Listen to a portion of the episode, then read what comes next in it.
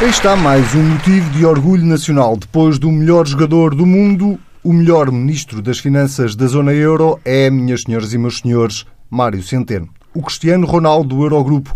E diz quem? Nada mais, nada menos que o ministro das Finanças alemão. Sim, ouviu bem. Wolfgang Schäuble, o homem que tanto desdenhou da estratégia orçamental de Mário Centeno, deu a mão à palmatória e preparou-se para levar umas valentes palmadas. Tudo isto na sequência da saída de Portugal, do procedimento por déficit excessivo, depois do Campeonato Europeu de Futebol, do Papa, do Salvador Sobral, o país tem agora um novo motivo de orgulho e toda a gente quer retirar dividendos deste feito o governo, os partidos que o apoiam e até a oposição que acha que abriu caminho que António Costa está agora a trilhar. Mas aqui, deste lado, também não nos faltam motivos de orgulho. É que se Mário Centeno é o CR7 do Eurogrupo, o Bloco Central tem não um, mas dois Cristianos Ronaldos do documentário. São eles Pedro Marcos Lopes e Pedro Adão e Silva. Muito bem-vindos.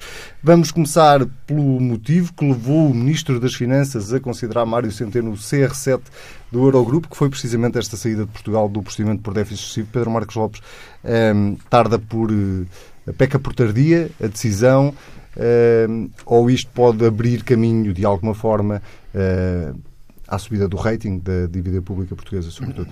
As duas, não é? Ambas as duas, como diria o outro. Não, eu acho que é claro que peca por por tardio, porque as condições para que se pudesse sair do procedimento de déficit excessivo já estavam criadas há mais tempo. Uh, uh, e, obviamente, também abre caminho, já há sinais disso. A Moody já fez alguma, já emitiu uma nota que, que ainda não, não declara que vai haver uma subida de rating, mas que indicia que, que isso vai acontecer. Bom, este, eh, há, há, duas ou três coisas que merecem, que, que na minha opinião, merecem ser uh, lembradas em relação ao procedimento do déficit excessivo. Nós saímos do, do procedimento do déficit excessivo, porque há oito anos que tínhamos um déficit superior a, a 3% e agora deixamos de ter, mas ficamos na alçada daquilo que se chama o objetivo de mas, médio prazo. Não, estás a fugir ao Cristiano Ronaldo. Não, o Cristiano não, Ronaldo é o segundo. Lá, ainda não vamos lá. Aliás, eu prefiro o Messi, se não te importa. É, também era o que eu ia dizer. Eu sou, eu sou já, já vais em segundo lugar, lamento. Bom, uh, uh, e, portanto, nós caímos agora... Caímos, não. Uh, é melhor para nós estar naquilo que, que é definido como objetivo de, de, de, médio prazo, que também tem metas complicadas. Não é?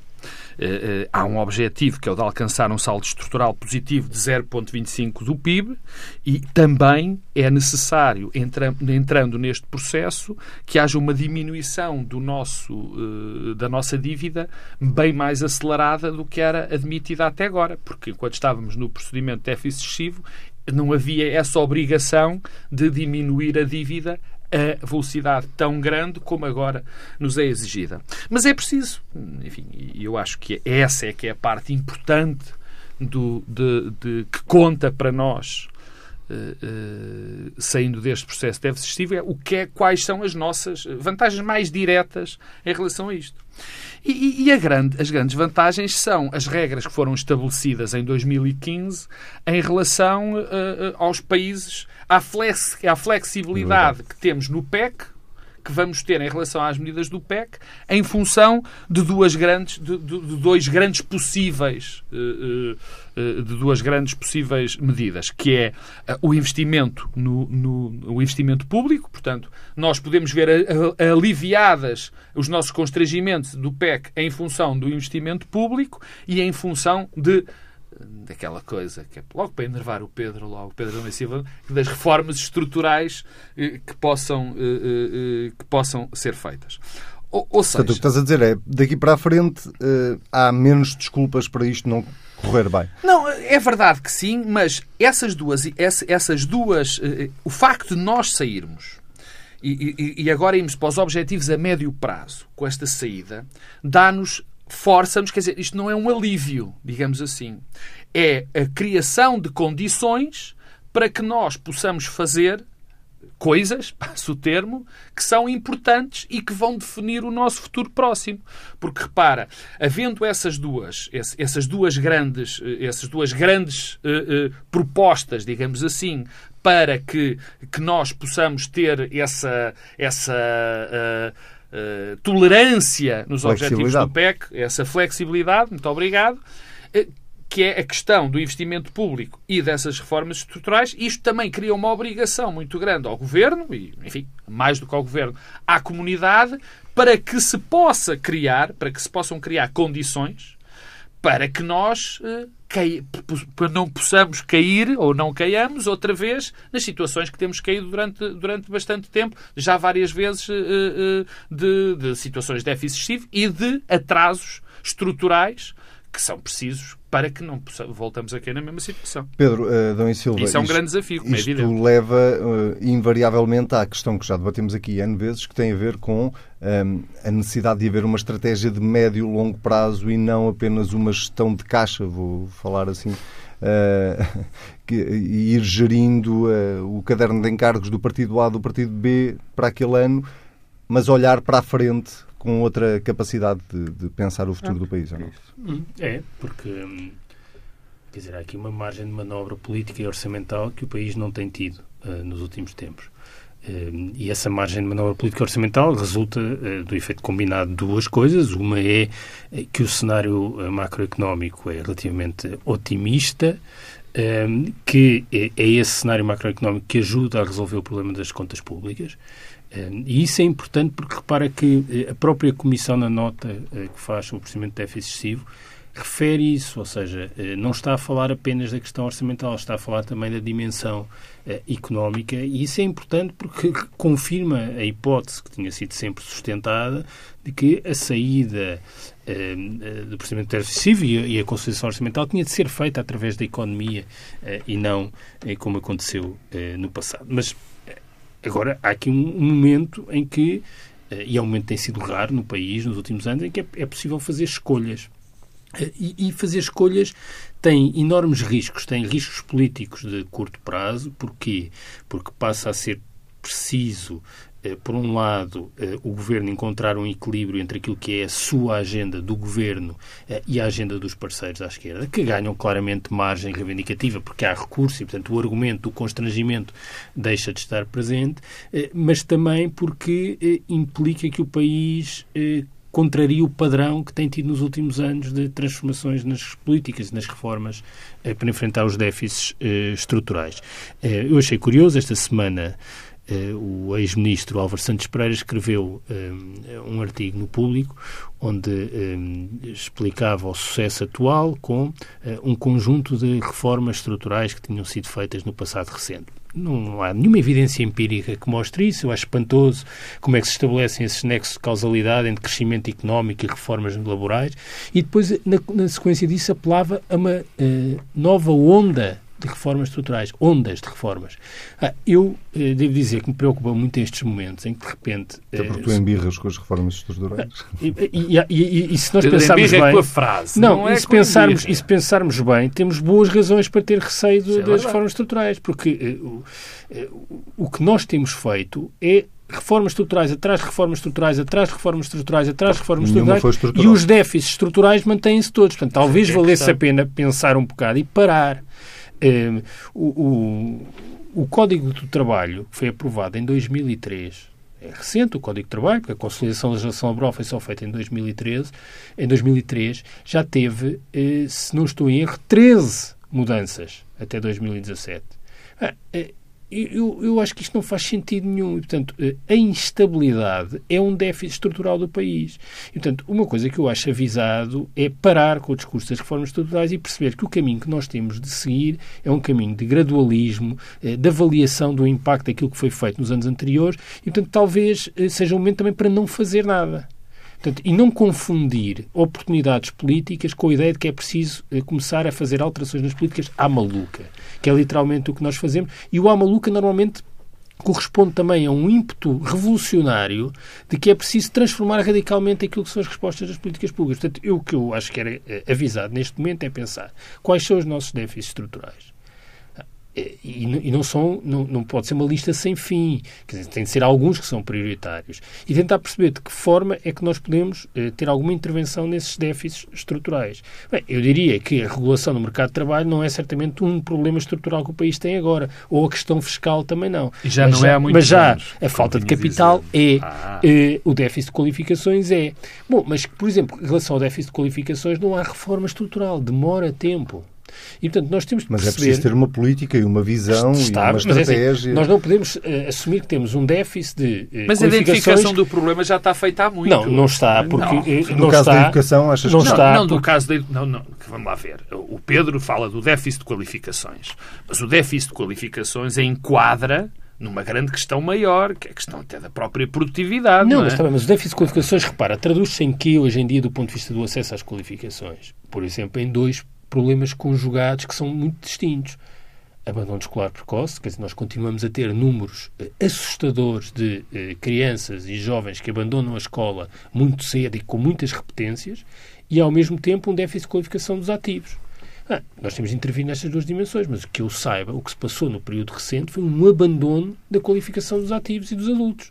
Portanto, como se vê, afinal não há eh, partilha naquilo que tem a ver com os déficits estruturais. Depois temos um problema de no mal parado, temos um problema no, no, no, acesso ao capital, e aí não sei se há consenso para resolver esse problema. E, portanto, eu acho que a questão é, é, é, menos, neste momento é, é, é, conjuntural a questão do mal parado. É, há, uma conjun, há uma situação estrutural no país dá dezenas e dezenas e dezenas de anos da falta de estoque de capital, Sim. que depois tem, por exemplo, a consequência evidente do demasiado endividamento das empresas. Das empresas Mas eu, eu, eu, acho importante é que eh, que estes momentos não se traduzam eh, numa competição de reformas estruturais, numa competição de alterações fiscais, numa competição de, de alterações legislativas no, no Código na legislação laboral eh, e, portanto, que eh, haja o bom senso de, por uma vez, estabilizar eh, as políticas. E, e, portanto, há um risco nestes momentos. Há um risco político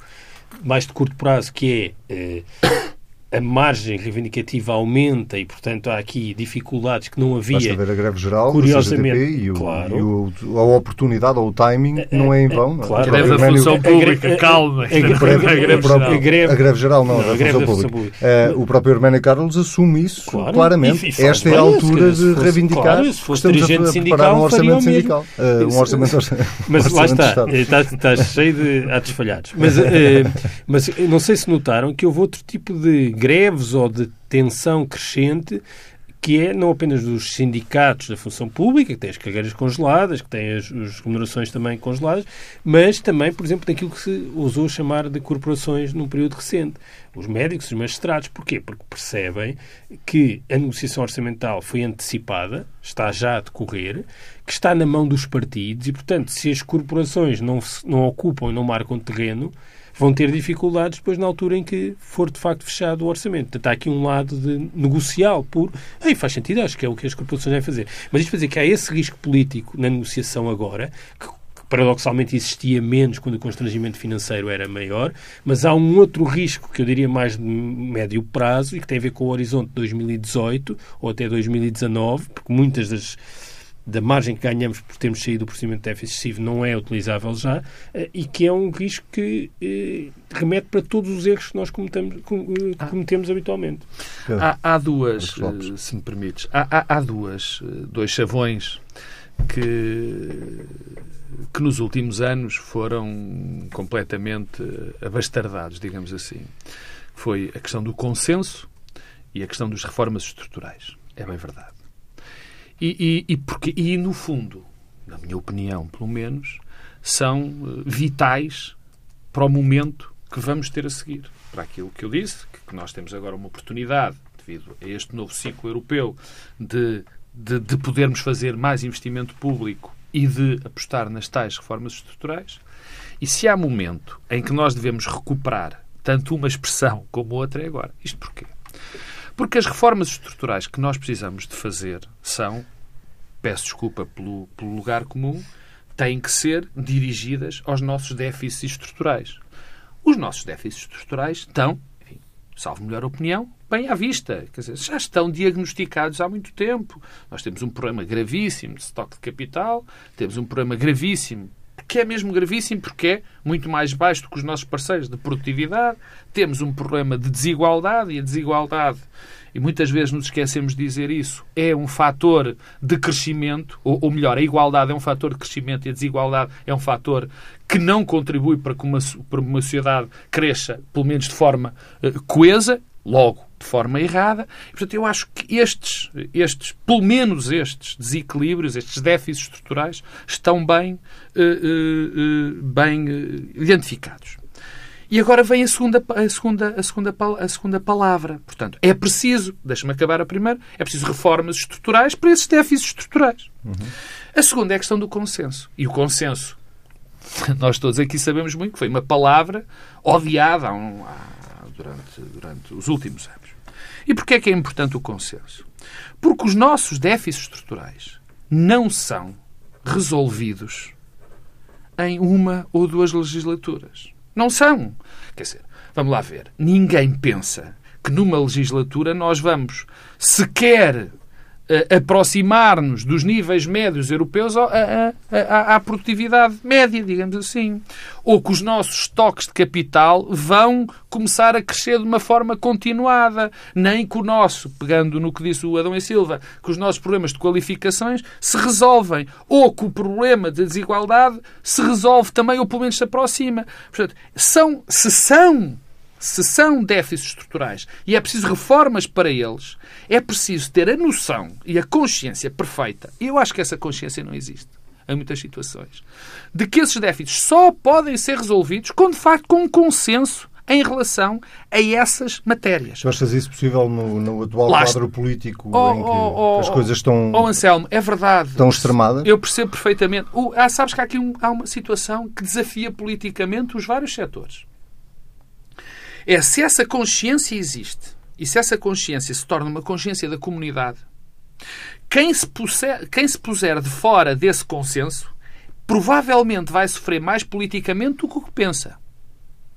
Se se vender a ideia, e essa ideia pode ser vendida de uma maneira fácil, de que não pode haver um crescimento, não pode haver uma resolução, uma aproximação à resolução, sem haver um consenso em relação a essas políticas, eu acho que essas forças políticas que, que vão contra esse consenso podem ser prejudicadas. Mas permite-me dar, uh, uh, uh, dizer uma coisa em relação a isso, porque eu percebo o que está por trás da tua pergunta. ou seja, se, por exemplo, a oposição, o PS e o CDS disserem não, não, não, não, isto nós concordamos, mas não é assim. Portanto, não vamos entrar neste consenso. e, e o que eu quero dizer é que isso provavelmente os prejudica.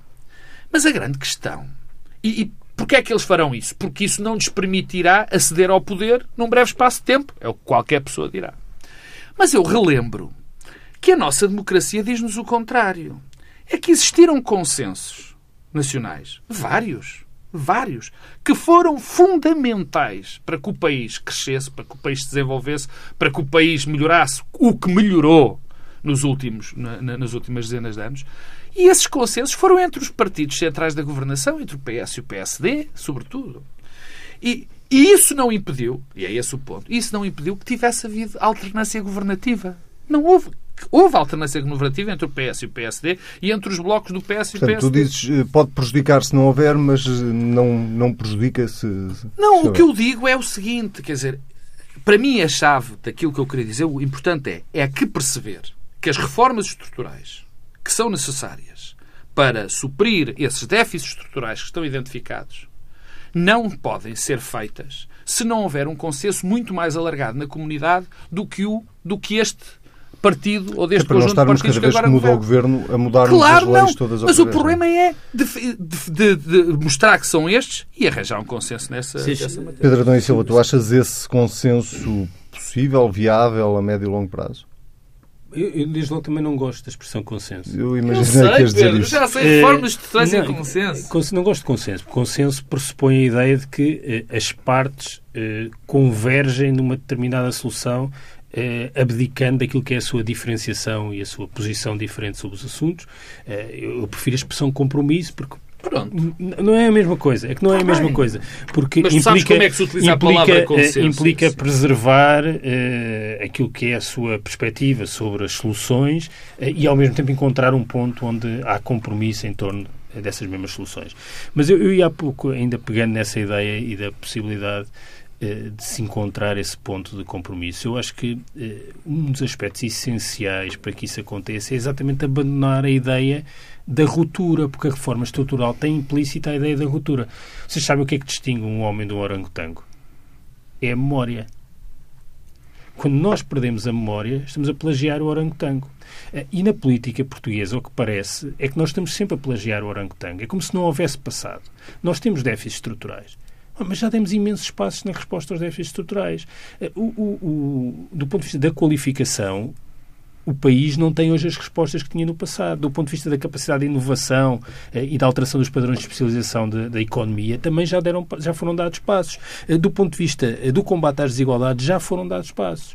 Ora, porventura, nós precisamos é de afinar as, Acelerar. as soluções, eh, eh, avaliá-las e perceber o que é que é preciso mudar e o que é preciso preservar e não achar que todos os momentos precisamos de introduzir rupturas profundas, que é sempre o que é sugerido. É que nós eh, dizemos este governo está a reformar porquê? Porque está a mudar radicalmente o padrão das políticas públicas. É esta a nossa história. Ah, E, e se continuamos assim, estamos condenados a, fa- a falhar.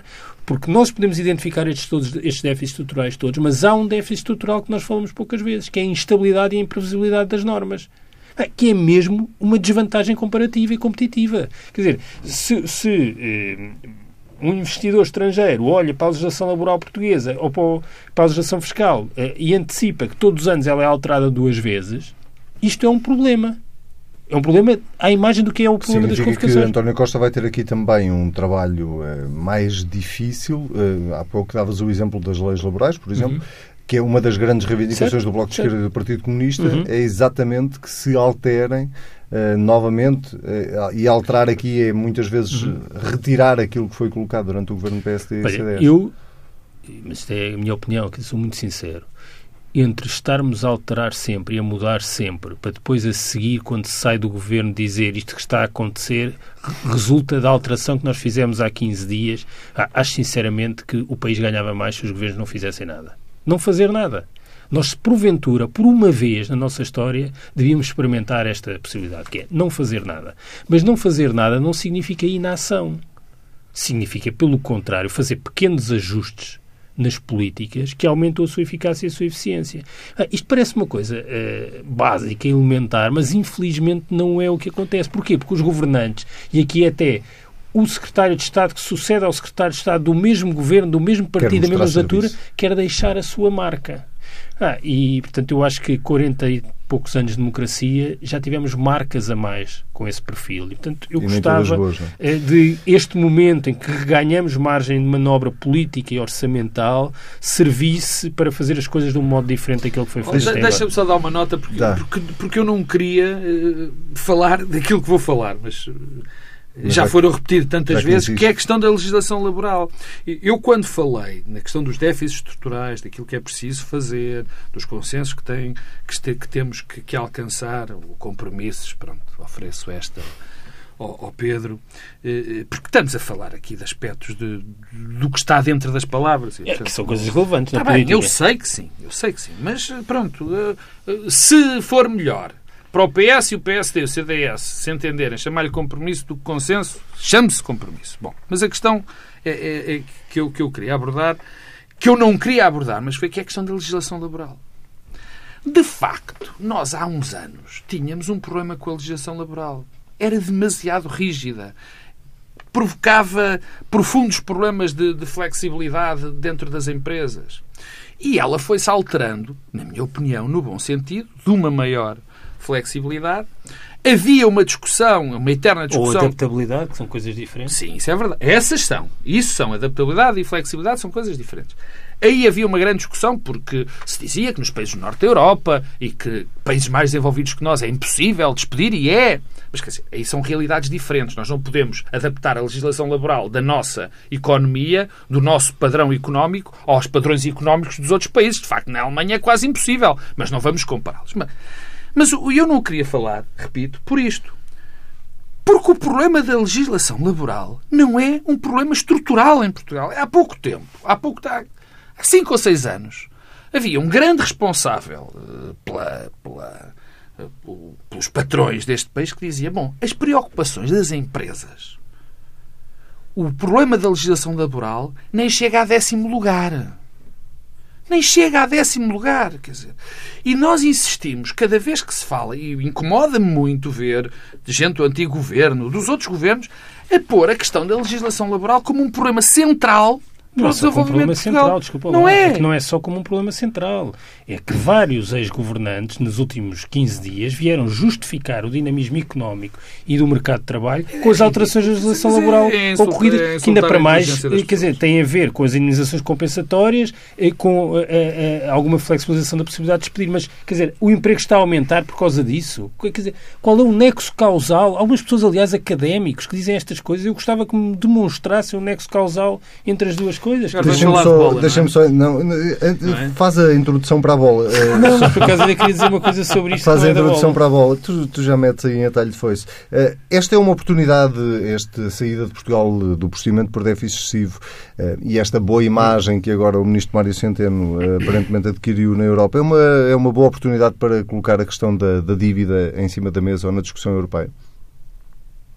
Da renegociação ou hum. da dívida, digo não há boas oportunidades para isso, para esse tema.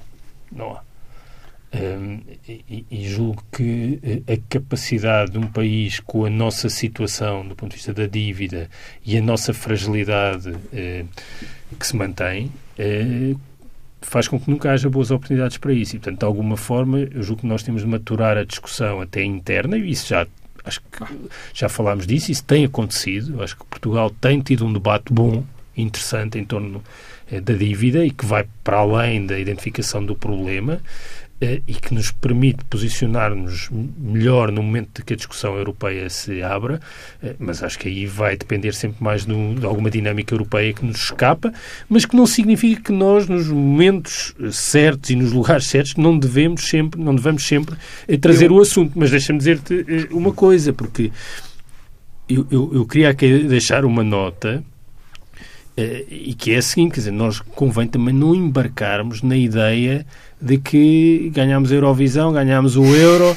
uh, o Papa veio cá, a economia está a crescer a 2,8, o emprego também, e que Repara os problemas que estão. o Benfica. Não, porque o Benfica. É, é... Oh, Pedro, passa a seguinte. O Benfica é uma variável, é, é uma variável espúria Sim, de tão espúria. relevante. Está, é, está fora desta vai, dinâmica, vai. destas correlações. Vai, existe para além destas correlações. Mas, mas isto para dizer o quê? Uma parte importante dos fatores que nos fragilizam continuam todos presentes e escapam-nos. E, portanto, uh, atenção. Mesmo que Mário Centeno venha a ser uh, presidente do Eurogrupo. Claro, quer dizer, porque os problemas são é mais profissionais, aí são estruturais e institucionais e talvez isso só agrave uh, o, o, contexto. Eu, eu percebo que o Pedro, enfim, este,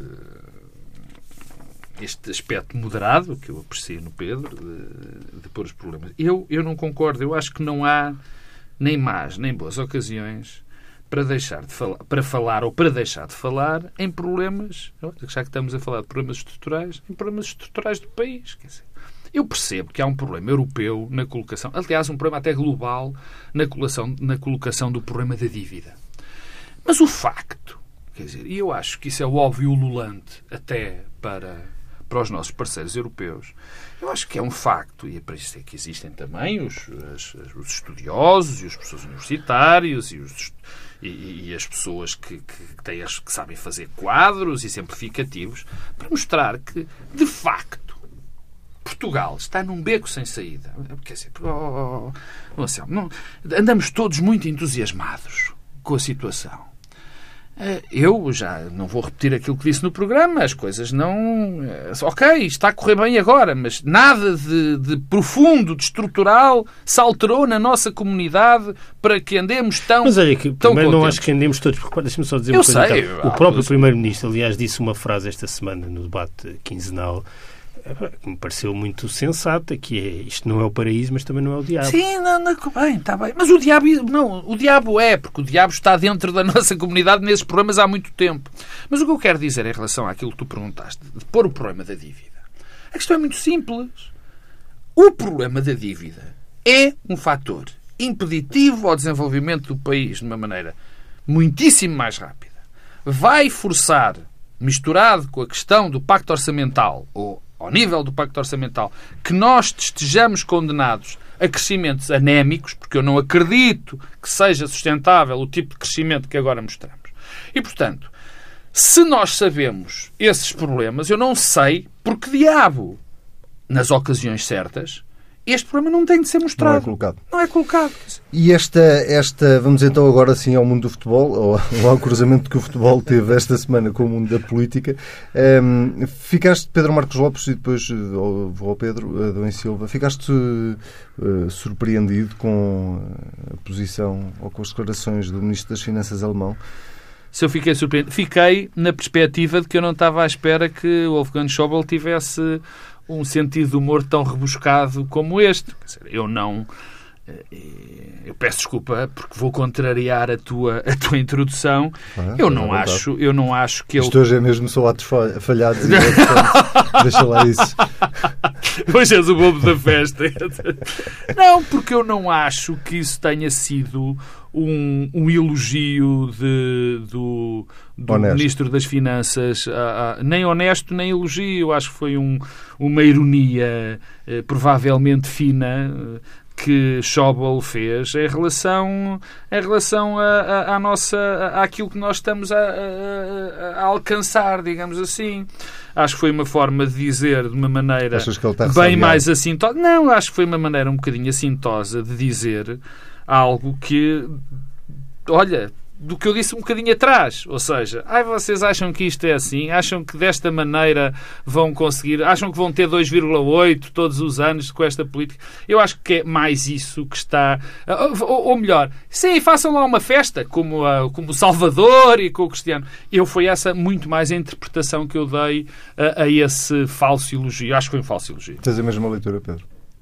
Não. Uh, olha, primeiro, uh, já dissemos isso aqui no princípio e, portanto, uh, eu sou mais do Messi. Mas eu disse primeiro, não quero dizer Está bem, mas eu estou a reforçar, sou, sou mais do Messi. e, e o, o, Cristiano Ronaldo, que é um jogador absolutamente extraordinário, tem algumas características. A primeira das quais é que evoluiu num curto espaço de tempo de um driblador extraordinário para um finalizador por excelência. E, por outro lado, eh, a acusação que normalmente lhe é feita é que é alguém que joga pouco para o coletivo e, portanto, que é, de certa forma, um individualista eh, e que existe para além eh, da equipa onde joga. Ah, isto tem tudo a ver com o Mário Centeno. Primeiro, porque a verdade é que o Mário Centeno, num ano e pouco, evoluiu de um driblador extraordinário, porque foi alguém em negociação e em tensão permanente com eh, o Eurogrupo, que era, e com a Comissão, que era uma espécie de defensores. E driblou também eh, Bloco de Esquerda e PC. Ao mesmo tempo, ele tinha de eh, driblar aqueles defensores adversários. Isso foi túnel em cima de túnel. É, defensores, defensores adversários, que era o Eurogrupo e a Comissão, completamente contra a estratégia orçamental que achavam irresponsável, que ia abalar a confiança, que ia ter um déficit acima de 3%, que ia pôr o mercado de trabalho deprimido. Portanto, conseguiu. Ah, e conseguiu tornando-se um finalizador excelente. Porque tal como Cristiano Ronaldo. Resultados. Entregou resultados muito acima de qualquer expectativa. Nem o Messi. Bom, onde é que é lá, onde é que começa já vai. não alguém previa um déficit como Portugal teve não, não. Uh, bom o que é que eu vejo isto com alguma preocupação porque este elogio uh, pode ter riscos uh, e o primeiro dos quais é diminuir a margem de manobra de um ministro que joga sozinho num contexto adverso. E o contexto adverso é aquele Eurogrupo. E, portanto, a ideia é de cooptar, comprometer e trazer para a equipa aquele que joga de outra forma. Portanto, diminuir uh, as suas capacidades uh, individuais. E eu vejo isso como um risco, porque acho importante que Portugal continue a defender uh, uma estratégia diferente no contexto do Eurogrupo, portanto, seja uma voz dissonante no Eurogrupo, e porque depois isto tem um outro lado nacional com duas dimensões. É que o elogio a Mário Centeno, significa também, eh, de certa forma, um aumento da sua eh, capacidade interna no governo e, portanto, diminuição do papel dos outros ministros, que, na verdade, foram ativos na Constituição Orçamental. Não haveria Constituição Orçamental como aquela que houve este ano sem a colaboração dos ministros, nomeadamente aqueles que têm as áreas mais pesadas do ponto de vista orçamental. E depois, na relação com os parceiros sociais, é que a tentativa de cooptar Mário Centeno para a equipa dominante significa afastá-lo e deixar de que ele seja uma voz dissonante e por isso afastá-lo dos parceiros à esquerda. Portanto, eu prefiro que Portugal e o Ministro das Finanças se mantenha com uma lógica mais adversativa e individualista eh, no Eurogrupo. E, portanto, continua a ser como o Cristiano Ronaldo. E preferias que ele não fosse Presidente do Eurogrupo? Se essa questão... É que a questão voltou a colocar-se. É, a questão, e já falámos disso aqui há já semanas. falámos aqui quando dizer, As circunstâncias, de facto, e se começarmos a fazer contas em termos de ministros de partidos eh, eh, trabalhistas, eh, se percebermos que italiano não pode ser por uma razão, francês por outra... Quando tínhamos falado de outra vez ainda não havia resultados resultados das eleições mas francesas, mas era previsível. Mas, em todo o caso, eh, a base de recrutamento é curta. Mas eu o que não pergunto vejo... é, tu achas eh, boa ou má ideia, se essa questão se colocar, eh, achas que António Costa deve ou não deve deixar Mário Centeno ser Presidente do Eurogrupo? Eu acho que isso só deve acontecer se de facto for para alterar aquilo que tem sido a lógica do Eurogrupo e, portanto, para, no fundo, contaminar um pouco o Eurogrupo. Se for para assistirmos a um processo de cooptação do Ministro das Finanças português pela eh, lógica hegemónica eh, do Eurogrupo, não vejo vantagem nenhuma nisso, mas e, e, como eu não alimento grandes esperanças em relação à possibilidade de mudança. Tu queres dizer, para que é que tu queres o Cristiano Ronaldo a jogar a central, não é? No fundo é isso. Pois, não, quer dizer, para, para, eu não quero o Cristiano Ronaldo a jogar como mais um jogador de uma equipa alemã cinzenta que joga como uma máquina. É, não, não quer. Apesar do Cristiano Ronaldo funcionava bem numa equipa com essa. Pedro Marcos estamos mesmo a terminar. Seria boa ideia se essa questão se colocar ter uh, Mário Centeno eu não consigo Eu não consigo olhar para isso desta forma pelo seguinte, quer dizer, hum, enfim, vou, eu tenho nenhuma opinião parecida com, com a do Pedro. A questão que se levanta é esta. Eu preferia que fosse o senhor uh, Fritz da Silva, ou o senhor eh, Fritz Munchau, ou um qualquer. Esse era bom, Munchau era bom. Mas isso era só se Wolfgang. Tinha que se chamar Fritz. Mas isso não era Fritz, não era Fritz, era Wolfgang. Mas, eh, quer dizer, a grande questão é da política, quer dizer, qual é a política, que, que tipo de caminho política se vai dar, que tipo de opções políticas se vão transformar na, na, na, na Europa. Essa é que é a chave, porque, quer dizer, de nada vale ir a alguém o, o, quem for escolhido tem que ser escolhido em função daquilo que é o seu perfil e daquilo que ele acredita. Porque se se vai para um, um cargo onde se vai ter de executar uma política que não acredita, é, não é um faz sentido nenhum, é um contrassenso. Muito bem. Pedro Marcos Lopes, Pedro Dom e Silva, muito obrigado. Voltamos a ver-nos daqui uma semana. O Bloco Central fica por aqui, já sabe, pode ouvir as vezes quiser, basta ir a tsf.pt. Se quiser comentar, é usar o hashtag TSF Bloco Central. Até daqui uma semana.